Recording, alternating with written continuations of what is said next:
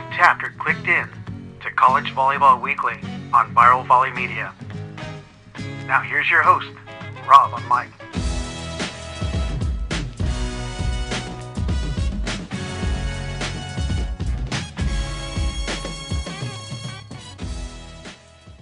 All right, good day, everyone. Welcome back to College Volleyball Weekly. Thanks for clicking in and thanks for all the engagement and support and messages and jumping in and doing the question thing this last this coming week uh, that we're going to be discussing. But uh, got Dan, friend of Lewis, Brad Rostratter of UC San Diego. Surprised you've been a little quiet this morning, Brad.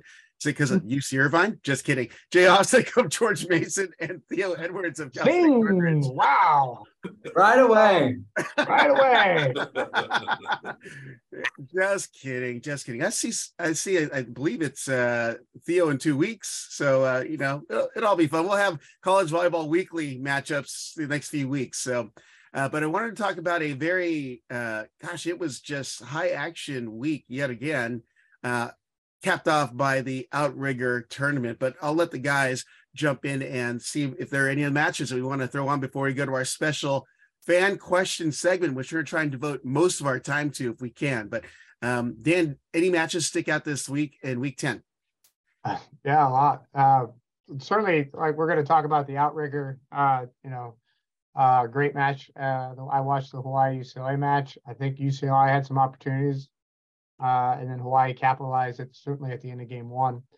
Uh, I think the Penn State Hawaii match. I think the Penn State UCLA. All those are matches we could probably touch base. Outside of the outrigger, though, uh, I thought the BYU Ohio State. Uh, I was curious how that was going to go, and you saw BYU come away with two wins, which was pretty key. Another one that's for us conference wise. I wanted to see how Ball State would do against Grand Canyon and Grand Canyon swept Ball State. So uh, those were some matches that I kept some eyes. Another one was um, we always talk about Charleston a little bit. They went and played Mount Olive, went five one time, uh, and still won, and then won at three. So program best 17 wins, I think, for Charleston. So that's right. Yeah, uh, was certainly uh, on a streak there. And then there was the Loyola McKendree kind of conference match, and uh, Loyola squeaked out of there in five. Uh, in terms of you know McKendree was playing some really good volleyball again. So uh, I don't know. Those are some ones I jumped on a little bit. Let's jump over to Theo Edwards of Cal State Northridge. Yeah, you know, I, I think for me it was all eyes on that outrigger. Um, probably some of the more exciting volleyball that we've seen, and and uh, also some disappointments in the fact that uh, some of them weren't streamed. Uh, and I think it's actually one of our one of our questions came from a fan in Hawaii um, who was essentially talking about why isn't the host team at a neutral venue able to host or able to stream matches um, and i think it's a it's a legitimate question given the fact that uh, you know men's volleyball is so reliant on streaming. Uh, you know we don't have we don't have necessarily big tv deals and so you know the stream option is is obviously our our best choice. And um, it would be nice especially when you have a tournament like the outrigger uh, if spectrum sports is not going to sponsor all of those matches then we got to find a way. And we got to make sure that the you know the best levels of volleyball are being broadcast and that the world can see it because it's definitely worth seeing. Um, but back to the volleyball side of things uh, you know i had an opportunity to watch uh, the penn state matchup against hawaii and what an awesome match it was. And if you back up to the night the night before pfw uh, goes up against hawaii and you know, they end up losing in three, but if you were paying attention, they exposed some weaknesses and um, started to make Hawaii look normal, um, like the rest of us. Like we can all make mistakes and that mistakes are part of the game. And, uh, you know, I thought they exposed their Libero a little bit. And by the time Penn State walked in the gym, they were able to absolutely dominate and, uh, you know, got them out of system a ton, served served the lights out of the ball. And I think maybe served it too many times out of bounds in the first set, uh, but found a way to get those inbounds with some of the same service pressure and obviously uh, served up Hawaii's first loss. So excellent tournament. It's just some really, really high level volleyball. All right, great stuff. Uh, let's jump over to Jay Hosack of uh, George Mason. Well, I, I, think they hit all the matches that I was uh, going to talk about. I, I I too obviously was watching. I think we found out what we've been talking about all year that the top four or five teams are going to beat each other at some point that they all face off, and, and the majority of them are. And that's we learned that it is obviously that that upper echelon, that upper tier, those are the teams that uh, you know they're they're not infallible, and uh, you know Hawaii is Hawaii. You know how many ever home matches they had, you know wins in a row, whatever was broken, and I think you saw some emotion from a couple of players on on Penn State, which uh, understandable and expected to some degree. But I think what you also saw and Theo touched upon was there's there's some weak spots, and and, I, and when I say weak spots, I don't mean like you know Achilles heels. It's just you know if you can exploit something that may maybe not be their biggest strength, you might be able to take advantage of that. And and the serve the serve error ratio for Penn State this past week was pretty high. I was watching the UC Irvine match last week that Penn State was in, and uh, you know, Brett Wildman missed all of his serves in the first set alone, uh, and that and and part of Penn State's strength is their serving ability. At what point is too many errors too many errors? And I think we found out it's a pretty high number because they're able to side out pretty well. I'm going to touch real quickly though upon the streaming thing. I know we're going to get into this later. A Giuseppe Vinci, my boy over there in BYU land, I got an idea for you, another million dollar idea. And here it is. 10%. Probably aren't you, Giuseppe, my boy Giuseppe. I love that kid. Uh, you probably aren't going to be able to override any school's ESPN Plus or any other uh, uh, streaming uh, services that they use. However, for maybe the non-streamed matches, you give access to viewers on Volleymetrics to be able to watch from behind the end line. You charge a nominal fee per match. You only have probably 30 matches a year that that might be the case. But if you can give a specific access just to that match for people to watch, I bet you can make a little extra money and buy a few extra tacos with it. I just want 5%. That's all I ask. wow. You kept your fee, Jay. Hey, I listen, I'm the idea guy. I come up with the ideas, I throw them out to the universe, and then they kind of happen. And then next thing you know. What Power Five or mid major women's program isn't finding a way to stream a match that's not televised? Nobody. So I don't care. There's whatever contracts going on there, like something's not being done in the background there to make sure that doesn't happen. Because I'm not aware of it. You know what I mean? In terms of like on the women's side from that standpoint. So I just don't know why that became an issue and wasn't fixed ahead of time. Well, Dan, I, I can tell you as a frustrated Los Angeles native, Spectrum Sports has a handle on both the Dodgers and the Lakers, and right. I am unable to watch them without Spectrum. I would guarantee that that's happening with Hawaii volleyball in some capacity where they are not allowing anyone else to do that streaming. And that's, it's just wrong, just flat out wrong. Yeah, it is. It is. It would cost nobody anything to be able to have Volleymetrics link that camera up for a specific match to the public if they want to pay it to watch it. And heck, you never know what could happen in the future with that. But um, yeah, that's I and I get the pro sport blackout dates. You run into that in Chicago. Does that make sense? But like, how many college programs are we talking about that have blackout dates in the area? I don't think any of us are linked up with cable companies, and I think that's right. you know yeah, it's a different different conversation. Right. Yeah. So I think I don't know. I think it's a tough one. So I just feel like it can be done, and we know like if you still jump on uh, an older player like FloSports used to do the MPSF tournament. They're actually streaming the Conference Carolinas, some NEC matches. I've been seeing some men's matches pop up on their their screens. Like that's an easy setup, you know? Yeah, but what the problem here, here's the problem with FloSports. They charged an arm and a leg for everything. That's we, we I understand there's got to be a paywall, right? In in and in years past, you know, men's volleyball people always complain, we just want to watch, we just want to watch, we'll pay. But we found out there was a pay point where we're like, I don't want to pay $25 to watch a match. That doesn't make any sense. I'm not saying that's what FloSports was charging, but there was a point where the people are like, that's too much. I don't want to pay for that. I, I'll pay, you know, five bucks or whatever. And it really shouldn't be that big of an issue. But there's a reason why FloSports isn't in anybody else's gyms. Yeah. Yep. Well, let's uh, finish that topic with Brad on a match that caught his eye this week besides his own matches. Well, I guess you can talk about your own matches because I'm not going to talk about the matches where I saw you yet. So, no, we went up against a really strong Irvine team, and uh, yeah, Francesco Sani uh, had a pretty impressive two nights up against us, um, and the rest of the team really played really well. Um, but the match that really, really kind of stood out to me was the UH UCLA. Um, one, I mean, going into it, that was kind of the match that I, I thought would be, you know, where we would potentially see Hawaii go down. and also really get to see what UCLA is made of this season um, at that highest level. And I think this is a match that we'll see at some point um, throughout the national tournament. You know, and in that match, it was pretty impressive um, to see. You know, the battle started off kind of like Ido David versus uh, versus Chakas was kind of the the first matchup that kind of took off and and played in in early on in that match. And UCLA started out hot, similar to Penn State, getting early leads up on Hawaii um, in just about every single set, and Hawaii working its way back. And then in the third, fourth set, UCLA subs Rama in. Rama struggles a little bit in serve receive, but he can attack and he can attack really, really well. And the Rowan to Rama connection um, was pretty impressive.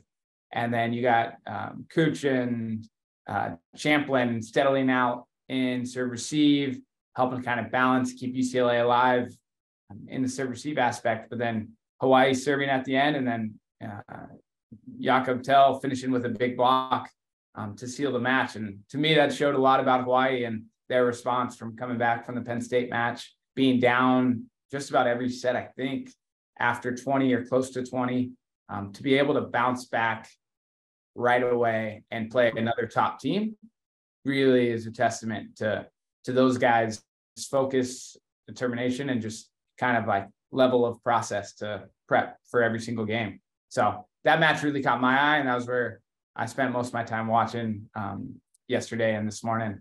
Um, hey brad so, let me ask yeah. you because i was disappointed in rowan. He gave the first game away three one hand back sets two of them over the net Yep, he uh the long string, the long yeah. string to David, and even he would miss short anytime going across the court. Uh, yeah. he missed short, then he was putting our hitters in some bad spots, and really those medium pass situations, um, there was some better opportunities for him. It's like location was just off by a one or two feet inside, and and really ended up limiting you know Knight, Champlin, I just he overset two of those. One was a, a not a great pass, but I'm just like it was, it was shocking to me that he was forcing that. How dare a true freshman, 18 year old kid make any errors whatsoever? Oh my. Hey, you know what? Did you watch those three points? I did. I, and again, listen, yeah, they were great, but really? I'm, I'm sorry that I hold a college volleyball player, 18 or not, Jay, I that know, has but listen. gold medal with his NORCECA team to a higher standard in that match. I just was I was just a little shocked. You know what I mean? I'm we so sorry we about all that. said that it would come eventually, Dan. There would be a moment Yeah. where a big match would happen and a mistake would be made. And Yeah. in front of 10,000 people. I don't know. I, I I'm going to give the kid a little bit of slack. I think I think you did okay throughout the course of the weekend. This is this is opposite day because usually you'd be the one grinding somebody and I would be the one giving them slack. Just so you guys. know. 10,000 salty people. No, 10,000 fans and four salty coaches on a screen. That's Not me. I'm not That's like salty. three, three. I'm not salty at all. I thought it was He's the voice of the reason for once. well, yeah, I'm going to chip in a little bit there, but I think an unsung hero was UCLA's Merrick McHenry because that night against Hawaii, 11 kills, zero errors, 647 ace, two solo blocks, three block assists. I mean, this Hawaii team is good offensively. They are a powerhouse, and he did that as well as contribute like that offensively. And that's a good middle. Look at USA volleyball is looking really good in the future if Merrick McHenry decides to stick with it. Well, Rob, those swings were over the top of the block in the deep corners of the court. I mean, it was some of his swings were just un- completely unstoppable. Yep. Yeah, I get it. So, uh, hey, those are some. Uh, Outrigger is a great tournament. We had uh, Penn State winning out based on the three-way first place tie tiebreaker, which I thought was a great way to have a tournament with the, the best teams. You know, the only way it'd be better is if it's a national championship in Fairfax. I think, right, Jay? There's your plug. Boom.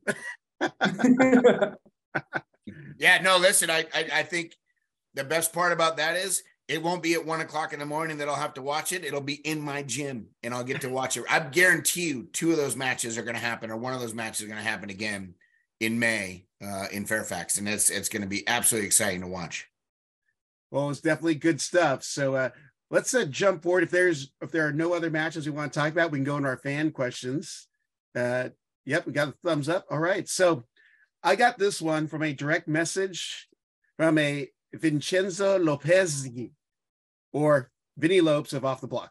So I said I'd try and hide his identity. And you know, he's like, I just just throw this in front of the guys. Like, we support everyone who's trying to promote the game. Just an FYI, I've got no kind of, you know, hat in the game. I'm just like, get the game out there. So Vin, Vinny and I and Jay were on College Volleyball Weekly, the, the OG from 2009, which is on the net live. Kevin Barnett, thank you for starting it.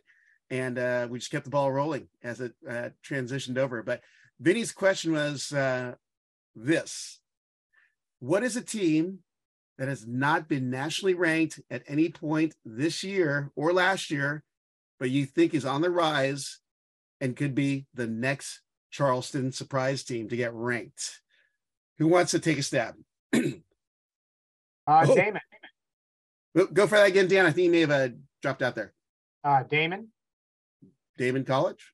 All right. Yeah. Oh, everyone else is kind of stumped there, huh? I- Well, I- Lincoln Royal was ranked this year. They they dumped jumped in at like 15, I believe. So it can't. They're out of it, right? Yeah, but they're not. They're they're a program that you know obviously recently started, and and their coach uh, Don Gleason doing a really nice job recruiting and and pulling kids in. And the fact that they were allowed to be in the NEC conference helps out an awful lot.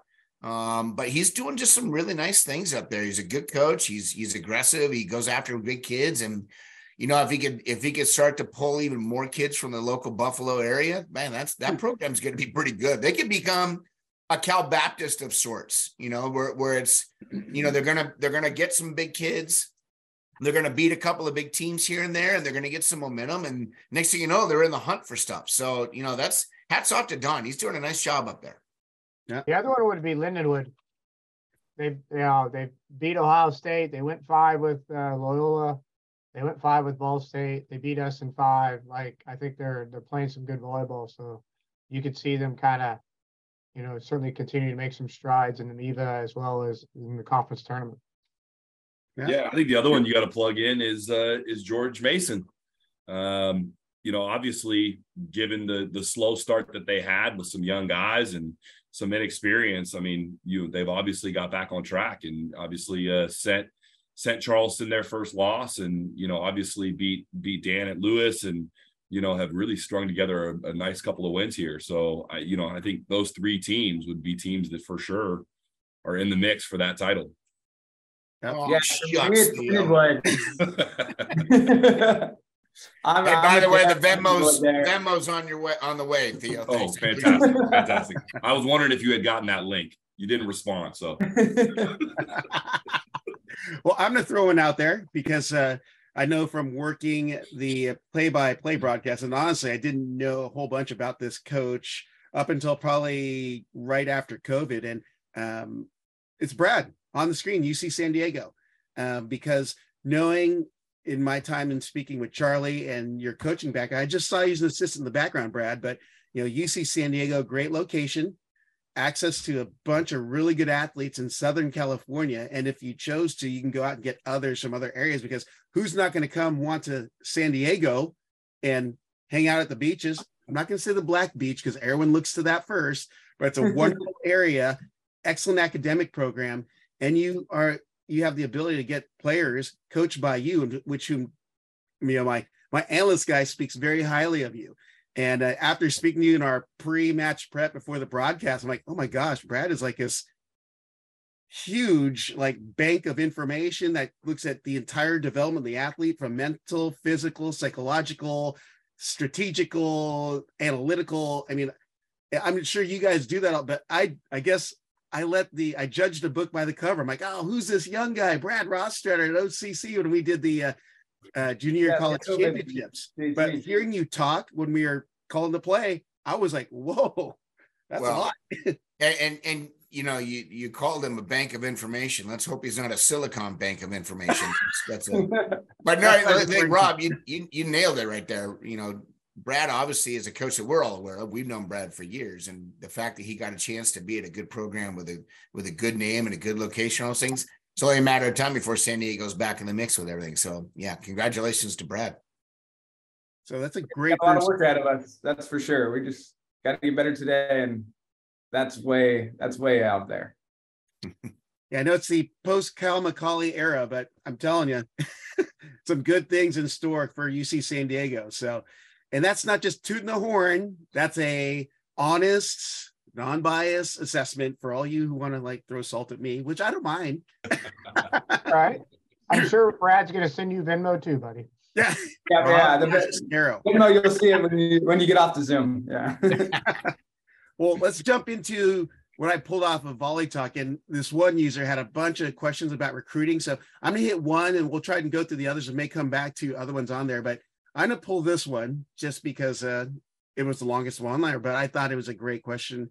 Um, so uh, it starts with a recruiting focus from G Rich, GT Rich, we'll, we'll call it that. But when they, I'm assuming schools, bring in a bunch of high level recruits that are studs on their current team, how do they handle set expectations about playing time when that kid may now be third or fourth behind existing players on their college team? I'm not going to read the examples, but you guys, I'm sure, took a or perused it. So who wants to jump in on that one?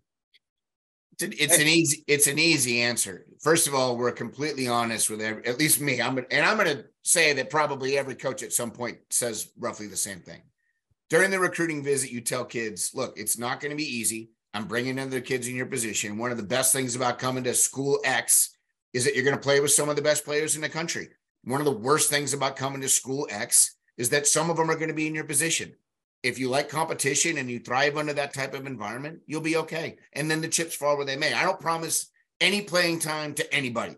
I don't care if you're a true freshman, fifth year senior. You, if you're producing, you'll play, and if you're not, then you work and you get better. That's it. Anything to add? Everyone else, everyone on the screen. No. Yeah, I, I mean, I think Jay hit it on the head. Um, you know, you you you're open and honest with everybody, uh, and I think that's the only way to do it. Right? Is to talk about the fact that it's about production and it's about being a great teammate and it's about putting in that work. And the reality is every kid is a little bit different in terms of how they respond to that competition. Um, there are some kids that absolutely thrive in it and there's others that have to work at it becoming something that's normal right? The understanding that the grind and the process of building with really no guarantees because I think that you know for the listeners and people that are trying to understand what it's like to be a Division One player, you can give it your absolute best, get extra reps, ask questions, learn, and really improve throughout your career, and still never set foot in the starting lineup. Um, and I think for a lot of players, that is a really, really difficult thing. It's a difficult concept because most of them, like you said, and, and like it was stated in that question, most of them are the best on their team when they get here. And so to drop down and be third, fourth, fifth on the depth chart um, is a really difficult task. Uh, but that's also the part that's most exciting, right? To watch these kids develop because typically what they learn is that they see themselves grow as individuals and regardless of whether they find that role to be the star player, um, they still find the best versions of themselves, and that role becomes something that they can carry with them throughout the rest of their life. At least that's that's the goal for me. Yeah. And the other piece to that question is like obviously the coaches side is pretty simple, especially for us. But as the players, like most players that we talk to aren't seeking out the path of least resistance to make it into a starting lineup they know they're coming in and there's going to be juniors and seniors at their position and they are eager to take on that challenge. And you know especially a lot of freshmen come in with the perspective like yeah i gotta kind of get my legs underneath me and kind of ex- learn how to lift more learn how to manage the workload in the classroom learn how to train at a very very high level five to six days a week to where high school a lot of the best players can cruise through high school practice and be just fine, you know, and not that they do that every single day, but it's a different level of mental fortitude that's needed to perform at this level consistently. Um, and that's what the, the players want. None of them want to be promised a starting spot.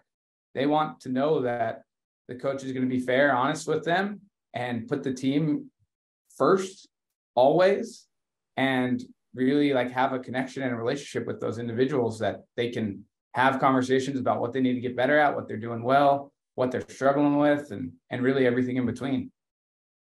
There's um, I agree. I what you guys said was great. I do think there's a, how you paint the picture. Like, like you're, talking about the thing where they brought up UCLA and USC or UCLA and even Hawaii right now, as we might. Those are in different spaces than the four of us in terms of a couple things. In terms of, hey, I'm John Speraw at UCLA as our national team coach. He's got access to I what I think is probably, you know, the top 10 kids in the country every year. Do you know what I mean? I don't have that access. You know what I mean? In terms of that, I might throw a dart at the board, and for some reason, Lewis might be the fit for that kid. Maybe he's aviation. Maybe there's something going on. But there is a little bit of that sometimes about understanding. I've been doing this, this is my 20th year coming up next year, and it's like knowing what type of kids fit my mold and when I'm recruiting that fit into my system becomes really, really important. It doesn't mean you never reach out of that side of that, but you have to understand when you're recruiting what that looks like and how that fits and what types of kids you work with best. Uh, I think the other side of that is like there are going to be times when they say the setting position, timing wise, the picture might paint where that kid's going to come in, train a year behind this current guy, and then have the opportunity to start. And there's plenty of times in positions where that picture is painted timing wise and it works really out really well when you're recruiting. Now you're not guaranteeing him anything, but it puts it in his position where it's like he has the opportunity to be that guy for you. Uh, and you can tell him that you have this opportunity to be that guy for me because timing wise, this is going to work out really well in terms of growth and maturity and all those things. And so there's just so many layers I think that go into it in terms of when you paint the picture for the recruits that you're selling and how you're doing that. And so they understand uh, where your program's at and the vision of your program and where they might fit into your program in terms of that. And it could be different for, hey, I'm recruiting a guy that I see making this impact. And then I see a guy that really wants us, and I'm not sure how he's going to turn out. So he's kind of this you know, kind of under the radar kid that shoot we make a living on. Do you know what I mean? And then all of a sudden, he turns out to be this stud. And so I think uh, there's another side with that a little bit. Yeah, and, and just I know we got a lot of questions. I don't want to take a lot of time, but the recruiting landscape has changed too. You know, back in in ten years ago, just ten years ago, there were maybe fifty kids that were you know really top level blue chip kind of kids, and now with the influx of foreign kids, the ability of college or club coaches to train better and kids are getting better, there's more programs. We used to scramble just to get a kid by the fall of their, you know, their, their senior year or whatever. Now, if you don't get a kid by the fall, you still got until April, you know, March, April, and there's still really good kids out there. Uh, and that's that's a, a really good sign for us because Dan's right. You know, we don't have access to the top 10 players in the country.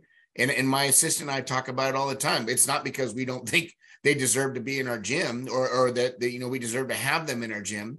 It's because I don't want to get in that shark tank. You know, it, I don't have all the bells and we don't have all the bells and whistles that UCLA has. We don't have all the access to you know 14 different recruiting uh, nutritional stations and you know gyms that are 10,000 seat arenas night after night. We don't have all that stuff. My locker room is tiny compared to UCLA's. It looks like a bathroom in a in a mansion. So you know that's that's the kind of stuff that you know we got to go after certain kids that fit our molds and fit our personalities, uh, and that's part of the fun, I think.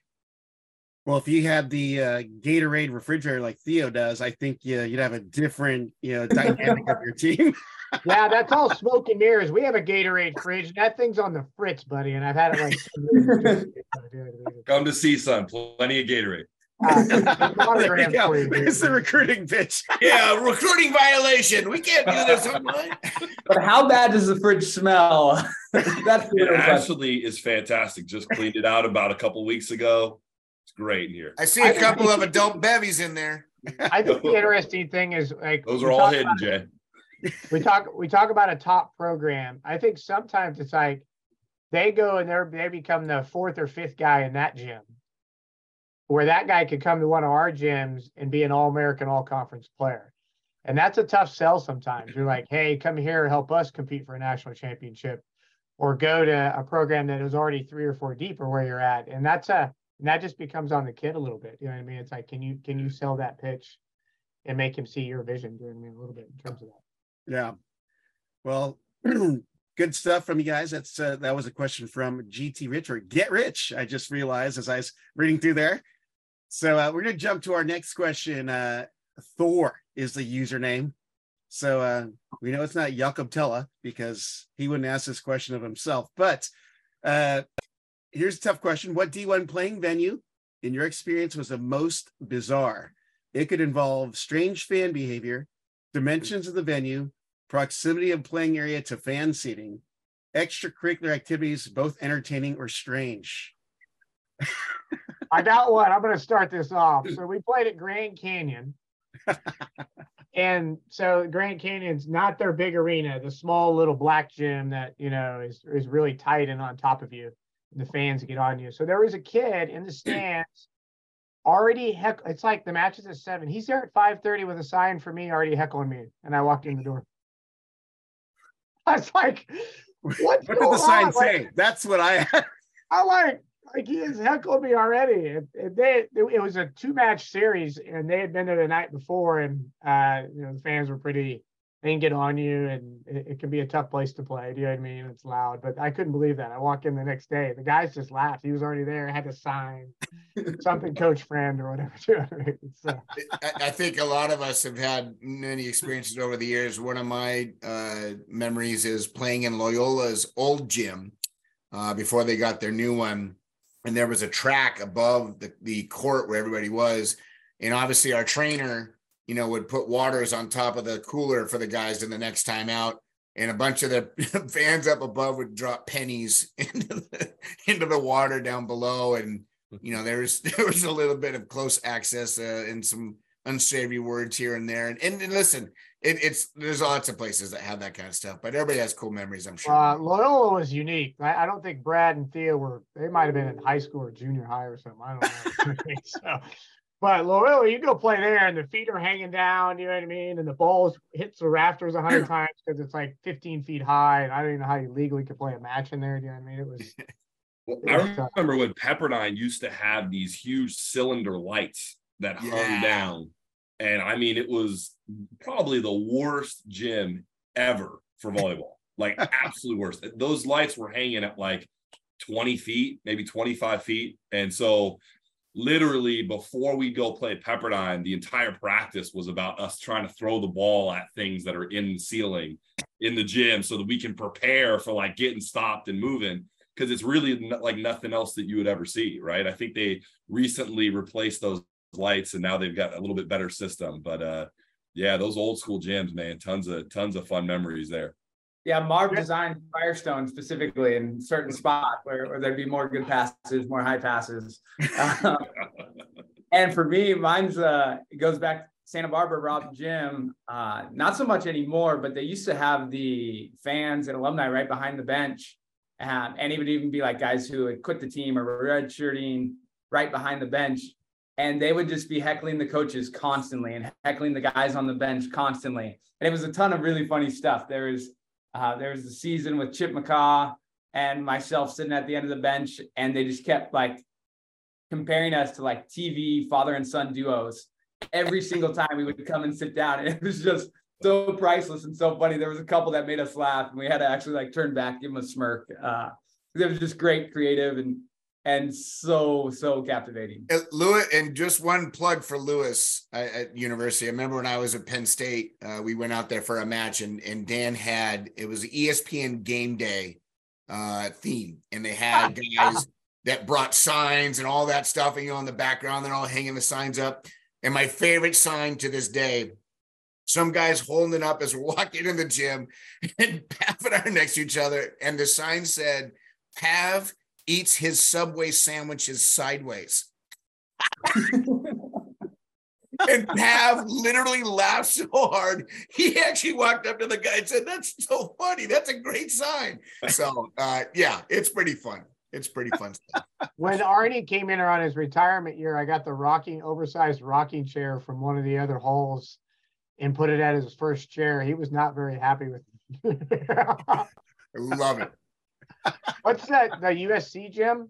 Uh, the small one. The North Gym.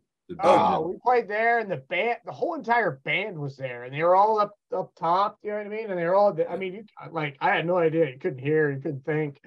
It was tough. So. all great stuff, memories, and uh, little intricacies of certain venues for sure. Let's uh, jump to our next next question here. Soldier 808. Hmm, wonder if they're from Hawaii. Uh, most memorable moment as a coach or player? Um, who wants to take a, a stab at that one first? You know, Oh, when I when I saw this question, Rob, I was like, there's been a lot of really great volleyball moments, right, in my career, both as a player, obviously as a coach. Um, but the one that sticks out the most has really nothing to do with volleyball at all. Um, we recently had a kid who won the Cal Hope Award uh, for courage. His name's Nathan Marin, oh, and he went through one of the most gnarly last three years that I can remember to date uh, with with any one of our athletes, and specifically, he lost his brother in a pretty tragic car accident um, that dealt with some mental health stuff, um, and he. It was right around the time when he had become a freshman. He was living in the dorms, right? The pandemic hits, and he's due to like a clerical issue. Essentially, he ended up being ineligible. Uh, like somebody missed a unit at his high school or something along those lines, and it wasn't picked up till before the school started. And so he's alone in the dorms. He spends that entire year training by himself, can't practice with the team. He's ineligible. The next year, his brother dies. And it's at a point in the fall when he's our starter. I mean, he's playing great, ends up really losing himself, uh, losing track of the team. He leaves the team, and literally, we don't hear from him for about five months. And I'm talking to his parents and essentially just saying, Hey, I know he's going through a lot. If he ever wants to come back, we're here. And it's not, this isn't about volleyball. I just know that he needs some structure. And if he ever wants to be a part of this again, we would love to have him back. And he finds a way to be resilient and starts to get his life back. Um, comes back and and again had a tremendous fall in his now his third season and and is now a, a huge contributing part of our team and uh, has had a great season to date. Uh, but watching him go through that process and seeing him now be at a place where he can smile, where he's a part of our team and has been resilient as hell, has been incredibly emotional, but probably the most rewarding and most memorable thing that's happened to me as a coach and or player that I've seen so far. All right, I've got a ride on that one because I went and found the ESPN article on it, and uh, this was a quote from uh, Marin himself. Said, uh, "What allowed me to get out of my funk was to embrace my brother's death and not pretend nothing happened." Marin said, "I chose to surround myself with people I love, my family, and the CSUN volleyball team. I learned that whenever I am sad, if I express my feelings, I can get the support and love I need." And then it follows up in the next paragraph. He set out the three games this season to make sure he was ready physically and mentally before making his debut. He has since become a starter and is one of the Matador's top players. Also made the dean's list during the fall semester. So, uh, wow, that's a uh, it's getting dusty in here. We turned on the dust in my house here. It's a great story. So that's an excellent story. Thank you for sharing that, Theo. That's a Absolutely. how did I miss that? I think I saw the social on that, but didn't get to read into the details of what happened. But Yeah, they actually invited both us and Nathan uh, to the LAFC uh, soccer game last night. They actually honored him at halftime of the game. It was it was pretty pretty electric, pretty awesome experience for both our our team and for Nathan. Um, wow. Well, gosh, how do you go from there? I'm like, I'm like, do I, throw in a little uh, lighthearted something? But man, that's a that's a phenomenal story. I'll, I'll- I'll throw it out to the other coaches. share share a memorable experience. I know it's be hard to follow, but hey, Jeez, who's gonna follow that? no one wants to Yeah, I, jump I, in. it's tough. Like, well, it's it's like it's like following uh, Jerry Seinfeld, you know, on the late night Saturday show. Like, how do you? What are you gonna do? I'll, I'll give I'll give to uh, I mean uh, 2012 uh, we upset Ohio State at Ohio State to make the NCAA tournament. That was pretty cool in five in the fifth game. So, and that would have been a culmination of me kind of rebuilding the program uh, over the past you know whatever that was uh, 10 12 years. Do you know what I mean? So that was a pretty cool pretty cool opportunity in terms of that. You know what I mean? What So my other one would be uh, watching we had ray she was in the hospital 115 days my wife goes back to coaching while ray's in the hospital wins the conference championship wins the conference tournament and makes the ncaa tournament while we all went through having her so that was uh, from an outside fan and watching that was pretty like pretty resilient in terms of that deal. So those would be my my couple. So yeah, yeah, I, I legitimately thought we were living in a simulation at that point, Dan. I remember talking to you and and uh, you know obviously following what your wife was doing and following what your team was doing and talking to you about your daughter and just thinking this guy's superman like i don't i don't know how this is happening or how your family is doing this but that was a pretty magical period of time man yeah thanks well and from that you have the raystrong.org going on yeah. which you're providing support financial support to families who are going through similar experiences so That'd be like TJ Murray. I'm just going to say raystrong.org every time I have a podcast. right. TJ made it again. Darn it.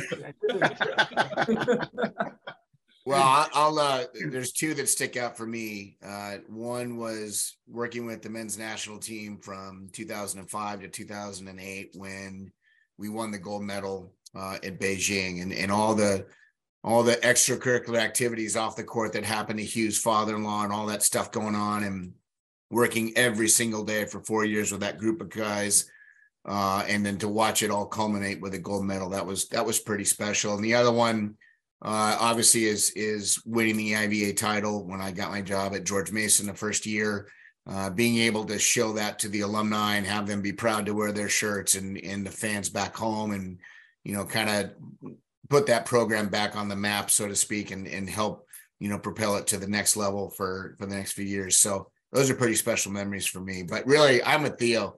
The, obviously, the volleyball stuff is great. Those are great memories, but really, it's all the people you meet and all the friendships you create and all that stuff over years. That's the real. That's the real gold nuggets, if you will.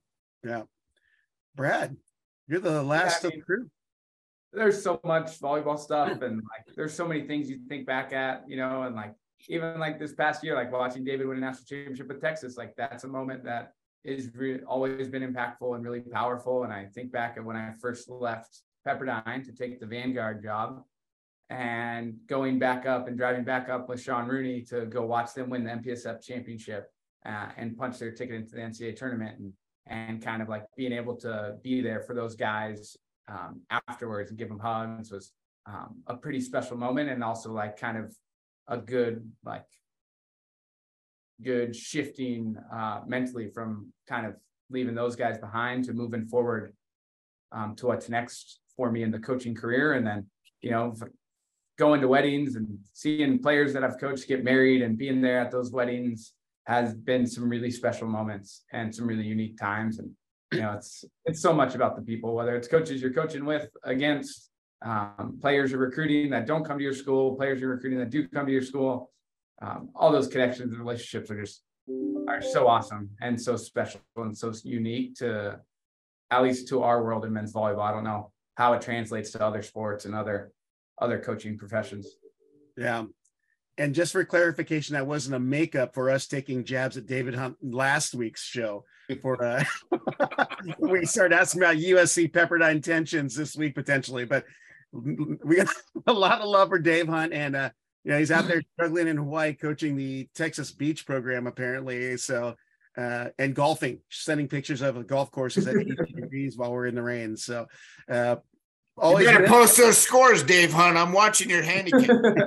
well, let's jump forward to our next question, and it's kind of a shift in gears, so to speak. It's from Noble Soul, and it's a have they ever have you guys known or heard of coaches who trash talked and have you guys personally trash talked ever? what I, the, the question is is kind of confusing because are they talking about like during a match trash talking? I know that there's been some coaches that have trash talk programs when recruiting, uh, which is unfortunate. But um, I, during a match, I don't necessarily. I've never seen a coach trash talk. Maybe they question a call, or maybe they're they're you know overemphasizing something. I myself, if I see a guy doing one of these throws, I might overemphasize how bad it looks in front of the guy that did it, but it's not like I'm trash talking. But I, I don't think our coaches do those kinds of things during matches. I would uh I've had some stink eyes at the end of a match when you beat somebody they don't like to lose to you. Do you know what I mean? But that would probably be the extent of like Pete Hanson was the best at it. uh, you know, but uh, probably the most I've ever had is like sometimes uh, not a trash talking, but having a conversation with the setter at the net on the other team. Do you know what I mean? So like, I've got him paying attention to me, then that's great. Why are you paying attention to me? I'm just over here hanging out, dude. You know, so, but usually it's more of a it's more of a playful banner, not a not a negative thing at all in any regards. So yeah, I'd say Jeff Campbell was pretty good at that, Dan. He would uh he would approach the net on a pretty regular basis after the opposite would make an error and the whole team would know that whatever he says to the setter, we're going to block that. So he'd go up there and he'd be like, they're not setting back. They're not setting back. And the whole team's like, all right, we're blocking back. setter would look right at Jeff and then set back, and then the whole team would go get it. He did I, that actually on a pretty. Oh, I remember because I'd be like, Jeff, you're too close to the line. Get away from it. Get next to the line, Jeff. It's not fair. How about you, Brad? Any any experiences? Yeah, not. I mean, not so much at all. Like occasionally, like you'll talk, or someone will be asking the down ref something. You'll be like, "How'd you see that?" Like that's well, that wasn't at all what happened. Um, and uh, the guys will now with the challenge. It's funny. The guys will kind of chirp through the net a little bit and talk like, "Oh, coach, I didn't touch it. I didn't touch it," and try to talk you in in or out of a challenge one way or the other. But uh, yeah, like for the most part, you kind of know them all, and it's all more like in jest rather than uh, than true trash talking. then you see all the coaches hanging out afterwards, grabbing beers at the hotel. So it's pretty funny. yeah. Again, Absolutely. I would say that's probably one of the big differences between men's and women's volleyball. Is that camaraderie piece post matches? You know what I mean, or post just season wise. You know what I mean in terms of that. So I, I to piggyback on that in men's volleyball, when another team is in their serve and pass on a, on a away trip, the home coach usually will come in and chat with the coach and and you know make sure they got everything they need. And nine times out of ten they end up staying there and chatting for 10 15 20 minutes while they're serving passes going on. You would never see that on the women's side. Never. Really? they they would be so anti anybody watching anybody being a part of it. If somebody's looking through the window. They're you know telling somebody to come. It's like really? What, what are you going to learn at a serving pass for christ's sakes? Oh. Well, I'll only add that, so this week, you know, I was working, uh, I pitched some video or posted some video on the uh, Penn State match, and it's a conversation I had with uh, Charlie online. We're just kind of killing time because it's during a timeout. And what Charlie said was, the world of men's volleyball is different. It's truly Ohana, and it's like family because where else are you going to find opposing coaches and staffs hanging out and chilling inside the venue, as you said, Jay? And you know, they he's known Pav for you know 30 something years and and, and, for the most part, you guys have had relationships. I don't think people know that. You, know, you guys are at all these AVCA conferences, you're recruiting together, you're hanging out. It's not like this brutal stab knife, hey, you know, screw you, stank guy. But I, for the most part, what I've seen, and I consider myself an outsider, it's true. I, I go to the hotel when I'm at like, uh, let's say, any kind of USA event. You go down to the, the hotel bar, who's all hanging out? All you guys, you know, so it's, it's, it's legit. And I'm surprised to hear that the women's side is that way because you're a bunch of friendly guys. Like I think I know them from the men's side and they're bringing that over. But for the most part, I would have never known that about the women's, uh, you know, from game match time to practicing to these tournaments that they're all at. I just had no idea that the attention was like that. so interesting dynamic and a different, definitely huge difference. 100% true. So, um, Here's one for all of us I thought was great from Wilbur, the user Wilbur on Volley Talk. Um, I like how they call us old, old timers, but would it be it would be fun to hear the perspective? And somehow I got included in that, but I'm going to let you guys answer it. Um, what are the biggest changes to the game since you started coaching or played? I'm not going to list the things they have. I'm going to have you guys take a stab at whatever you want to grab from that question. Who wants to I mean, Jay could have an hour long podcast ourselves and answer this question, if not longer. yeah. Yeah. Young guys, you go first. How about that? So yeah. I think for yeah. me, the biggest evolution has been out of system volleyball and just how effective it has become. You know, I remember my first year coaching, it was setting the ball five feet off, five feet in, and, you know, airing high and off always and now that that paradigm shift has completely flipped the script at least for most programs and kind of seeing that and seeing how efficient teams are out of system has been probably the biggest specific change that I've noticed and I've seen you know, and it's obviously been needed with what the servers are able to do from the end line. Uh, but that out of system philosophy, out of system attacking, the overall range that even kind of includes some of the jump, jam, throws that we were talking about last week. Um, all that plays into that, but just pins are so much better in those phases um, than they had been in the past. Yeah. Yeah, I, I, I totally echo all the things that Brad said. You know, I I recently came across some of the video uh, of when I played back in 2010, um, and we had gone to the Final Four that year. Our team was number one in the country at, at multiple weeks that season, and lost to Jay in the semis, which still really hurts in a lot of ways.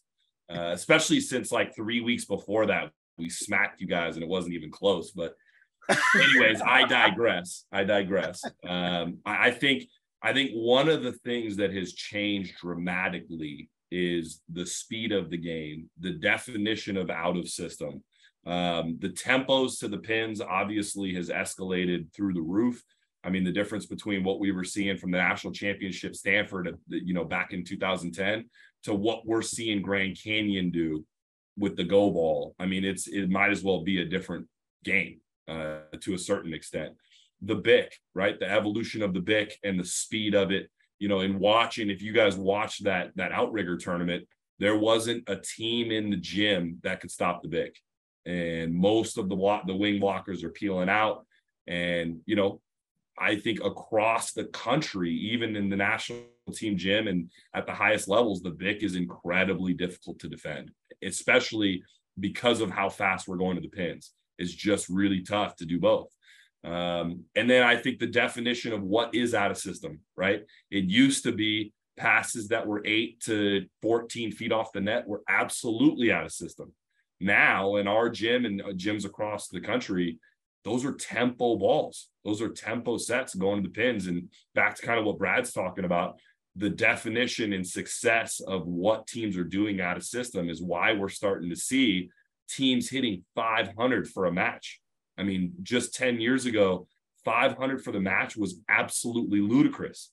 I mean, if you were hitting 300 to 350 every night, you were a top three team. Um, and those days are kind of gone. The best teams are are doing it at an even higher clip, which is just absolutely incredible. Yeah. Excellent. All right. Who wants to take the next stab there? Uh, you know, I'm sure Dan and I are, are we're, we're, the dinosaurs on this one for sure. I, I, I, when I played in the '90s, here's how old we are. As Jake coached me in a tournament in where were we at? Aruba. You ran Aruba. He was the coach. I was playing. That's how much older Jay is, just so everybody knows. I thought you were going to say that it was you guys that were the uh, the body doubles in the uh, original Top Gun volleyball scene. yeah, no, listen, I, I I watched some videos back in the '90s when I played. The speed of the game is absolutely 100% the biggest thing that's changed. When you were playing back in the day, you could, if you were good enough, and I, I believe UCLA trained this, you could commit with the middle and still get to the outside or a pin and still block with a double block up there. Um, that's how slow it was back in the day. Now, now teams are in system eight to 10 feet off for the quicks, let alone the pins, but they're still in system for the quicks. And then you got a Bic or a 40 coming over the top. And then you got to worry about the pins getting stuff in system. And and he's right. I mean, you look at Grand Canyon, Hickman's running a third step go. That's ridiculous.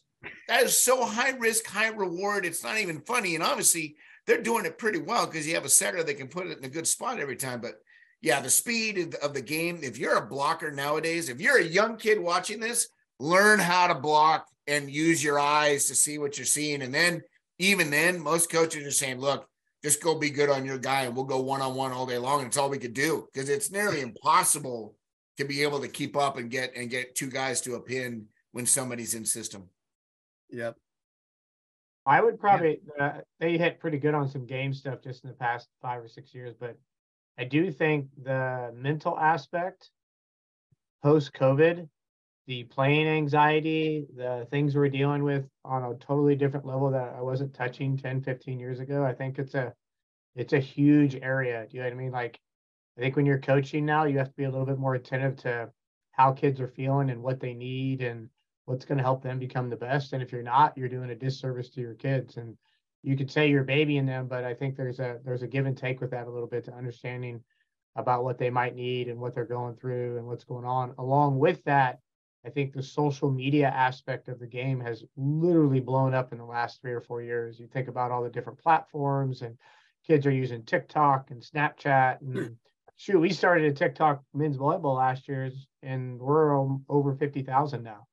You know what I mean? And I know uh, McMaster or is it Masters is crushing it on the social media aspect in terms of that. So it's like if you're not in that social media space, and honestly, we don't even have our SID run our social media. I meet with three guys a week that run our social media, and we have a calendar weekly of how we drive the content and what we're doing every day in terms of that, and like what posts we're doing. And sometimes we'll do two posts a day. And I just think, uh, I don't know, I think those are two big areas for me that I've learned a lot about. And not that I didn't have some mental background stuff with my undergrad and master's, but I just learned so much in the past few years and how to address that with our current student athletes. So, yeah. All right. I know we are, it's crazy how quickly an hour goes. So I think we're going to do two more. Is that cool? Then pick our, wow, matches to watch next week and our uh, players or coaches pick of top players of the week. But um, gosh, I don't even know what to choose here because there's like a lot of good ones, some funny ones too. So, uh, but I am going to go to, um, I can't find the one about, oh, we'll go to this one right here. Um, I like this one. Why aren't visiting teams able to stream their non hosting matches? And uh, wonder where that came from. we talked about it a little bit before going on. So, uh, who wants to jump in first? Well, I guess Theo, you should tell them why they can't right now at Hawaii, and then maybe they'll understand. So. Yeah, and I I think it it all for Hawaii's purposes, it all stems back to Spectrum, right? And Rob, I think you tweeted about this early in the week um, after kind of figuring out that they weren't going to be streaming the non-Hawaii matches.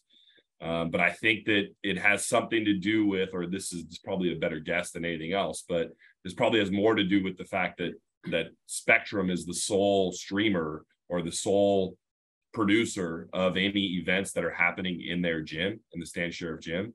Um, and I don't know if that means that Hawaii is unable to set a stagnant camera or something that can just at least pick up a live feed.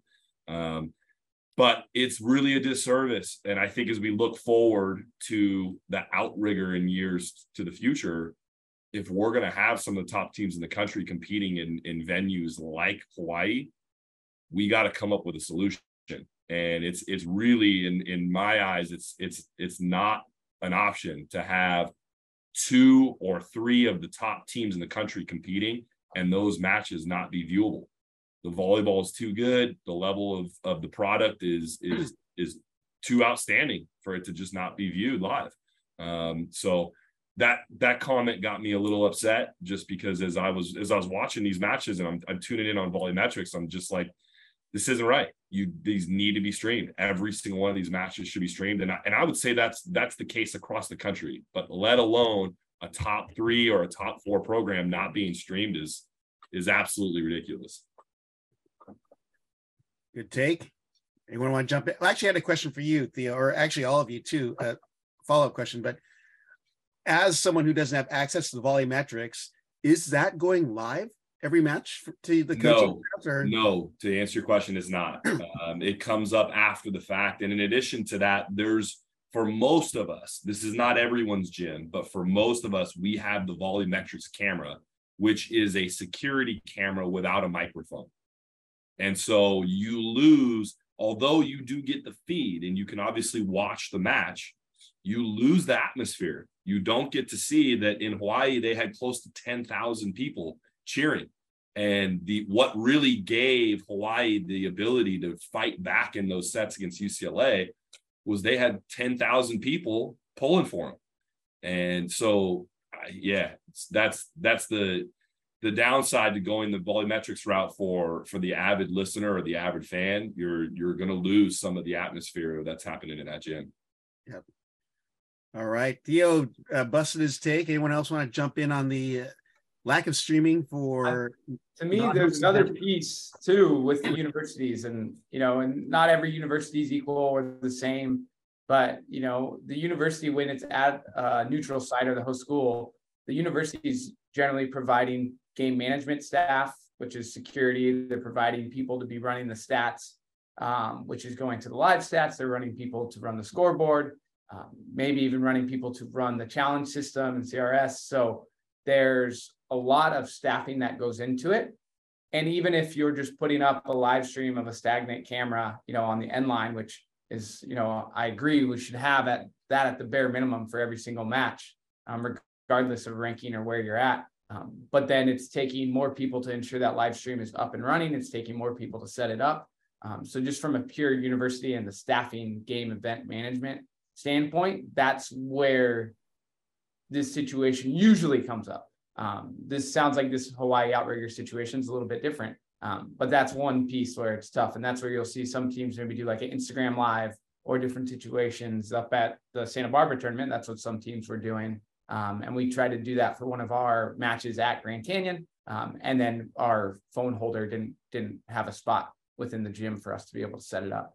So yeah, there's always a little bit of different factors that come into play with it. yeah. Well, I'll add that you know the venue I work at, um, ESPN has exclusive to broadcast content in the Bren Event Center, and from my understanding of it, even people who are Instagram living or YouTube live, whatever they're trying to stream through, whatever platform, the staff will shut you down because ESPN does have exclusive content no matter how it's being streamed out. So, um, you know, I know that there's some people that that can do that that have offered to do that, but they're limited because of you know agreements with the venue. So that's all I wanted to add in regards to that. So, um, Dad, did you have anything else to add to the streaming? Nope. Well, on that note, I have to thank uh, one of the Volley Talk users for offering to get one of his island bros to stream the match through whatever platform it was. I didn't get to watch it because I was in, like I said, singing traffic, and uh, apparently he got some guy to do it. So, uh, which uh, kudos out to him. Got some payments. I think he got some random student to do it for him, but he got some pay. So uh, appreciate for making that offer.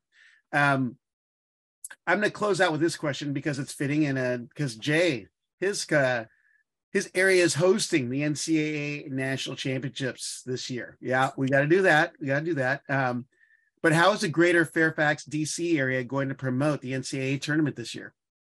I well, think we're uh, a Pandora's box on this, so but no, it's it's actually a pretty simple answer. So obviously, the NCAA is doing the majority of the promotion, at least on the national level. Uh, for us locally, you know, we we've got invites out to all the local area clubs and volleyball area uh, volleyball supporters. Um, you know, we're putting up some signs around town, around campus to kind of get people starting to get hype. But it's all starting right now. Uh, it, it, I everybody wonders why don't you do this in December or why aren't you doing this, you know, in January? The reality is is that people hmm. forget things. And although you may be driving around town and you might see a sign in January it says, you know, national championships coming, the reality is if you go through that town a lot, you you kind of blind uh, you blind out those signs after a while and it doesn't really register. You want to be a fresh new imprint. So all that stuff is starting to go up now around town, around campus. You know, we're I think we're going to have a pretty good ticket sale turnout. Uh, I know last time we were supposed to host it, host it by February, we had already sold 4,000 seats. I'm pretty sure it's going to be somewhere around that right now. It might even be a little bit more. I haven't checked recently, but the marketing department's doing a good job. They're they're on top of it. They want to be, you know, they want to hit a home run, and we want to make sure that we put on a good show because you never know when we want to host it again in the future. We want to be looked at favorably, so uh, it's going good. Anyone else want to add on the yeah, I was going to add in. So USA is doing a NTDP accelerator, so that'll bring a lot of boys to the area. So that clinic's going on over the weekend. Uh, so that'll be really nice. The AVCA board of directors is also meeting in Fairfax at their championships. Uh, for the uh, so that not that'll be good for the board there as well. So there's a couple other things I knew were going on. Good stuff. Speaking of, did, do you guys have anything to add in regards to the national championships, Brad or uh, Theo? I just wanted to also mention uh, this year announced the AVCA. Um, Kathy DeBoer retiring after I don't have the amount of years of service, but thankful for her support and and her service to men's volleyball. And we also put a lobby in for Dan to be supreme leader of the AVCA. So that's uh we're we're gonna lobby on that or write in vote Kevin Barnett was another thing we joked in on uh during the week. So um with that, I wanted to go to this coming week's matches because there are, as always, some super important matches to watch. And I want to get these coaches' takes on what they are looking at for week 11, which promises to be a doozy. At least I can say from the Big West, because I think one of the matches is uh, CSUN San Diego Part Two. so let's uh, let's go uh, let's go to Brad and see what he's watching this week. Yeah, I mean, for me, it's Long Beach, Hawaii. That's going to be the the big match to see within the Big West. Um, Long Beach had two good wins over Santa Barbara to kick off their Big West play this past weekend. And then the other one is going to be Charleston getting some more out of conference with Purdue Fort Wayne. That'll be another good test uh, for Charleston as well, um, and another chance to really solidify themselves within that within their ranking. Uh, I think they're at 12 or somewhere around there. So that'll really kind of lock them in there, you know, almost for the rest of the year, regardless of whatever happens. Yeah. Let's jump over to Dan. What are you watching? Well, piggyback on the Charleston plays Loyola too, so I think that's another big one. Uh, so they got two matches to kind of put themselves in the spot. Uh, and then Ohio State, Ball State out of our conference, they play twice.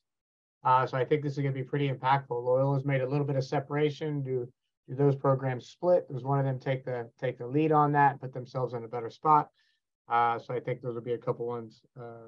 And I got, hey, sorry, Theo, this time, Brad, I got you. I called it last time. I'm calling it again, just so you know. You know what I mean? It's, uh... Woo! There's that salt throwing again.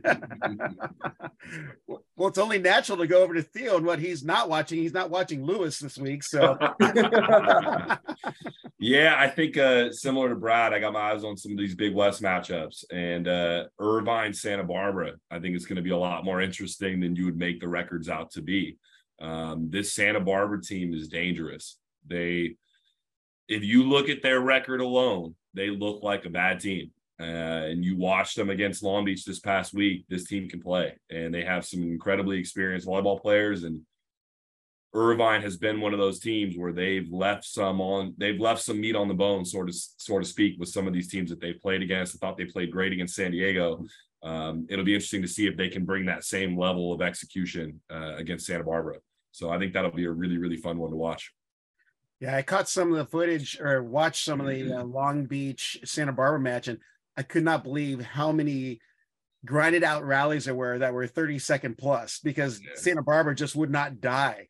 You know, they you, Long Beach would be kind of in a mid celebration, then boop, ball comes up. yeah.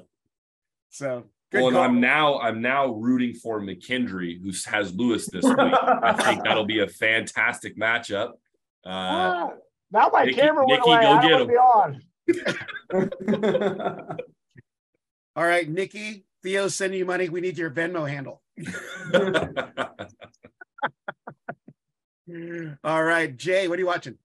Uh, first of all, I think Rick McLaughlin is combing the UC Santa Barbara campus for anybody who can play middle blocker because they are down to like number six or seven on their depth chart. They've had some injuries. Uh, if they had their two starting middle blockers back in there and healthy, uh, that that's going to be a dangerous match for Irvine. Uh, here's who I'm watching besides Long Beach, Hawaii? That's the easy choice. All right. First of all, Charleston, Loyola, and PFW. That's a match that I'll be watching for sure. But here's the one sponsored by Frank's Red Hots. I'm going Daemen versus CSUN. That's going to be a battle royale. And uh, I've, I've got my money on Theo, but watch out for those Daemen guys. They're a little feisty. They they got some energy in them. So that's the match I'm going to be watching. All right. And with that, we always becoming a fan favorite is a coach's player of the week picks. So uh, let's go around. We'll start with uh, let's go with Dan on this one. Uh Saponis, uh, you saw him. We we've talked about him at Long Beach now, and he's had some okay matches. But he had two back-to-back matches, statistically wise, where he was pretty good in terms of that. So uh, you're starting to see him kind of kind of get comfortable with uh, Long Beach and what he can do there. Good call. Brad. I got, uh, I believe he was all tournament at Outrigger, but Ryan Merck, libero yep. from Penn State, um, just passed some really good serves, and we've talked about him a little bit, but he's uh, solidifying himself as one of the best liberos in the country. So Ryan Merck for me. All right, and a Jay, who you got? I got Cole Bogner from Penn State. Set them uh, over the course of the week. They went four and one. They had five matches in seven days uh, and led them to, I believe, a 365 or so attack clip for the entire week. Um, yeah, he's my choice for the week for sure. Got two Penn Staters on there already. Theo, who you got? Someone. Yeah, I think I'm sticking with the Penn State train. Um, you know, in, in serving Hawaii that loss. Cal Fisher, 12 kills, hit almost 400. Uh, pretty impressive. And then Toby, Easy Easy Onu, is that how you pronounce his last name? Man, 10 kills, hit 533, and was just absolutely electric in that match. So those my two. Great picks as always, and uh, would like to thank all you guys for your contributions and thankful to our listeners for and watchers for tapping in. Be sure to follow all these guys' uh, social media and websites. Check the news. Follow your own programs. You don't have to be necessary. Yep, national championship come in May for Jay. Yes, in Fairfax but be sure to follow all of their programs. Uh, go go there for their news. Show your support. It's the most passive way to do it. Find out what's happening with their programs, Wrestling Volleyball, and uh, get ready because it's going to get even hotter. We are a month and a half out, we'll say, or a monthish out from conference tournaments happening, which means it's going to get even more chaotic. So, um, good luck, gentlemen, this week. Looking forward to catching you and your team's playing. Thanks for listening to College Volleyball Weekly. Be sure to follow Rob Aspero at the Rob on the Mic on Instagram and at Rob on the Mic on Twitter.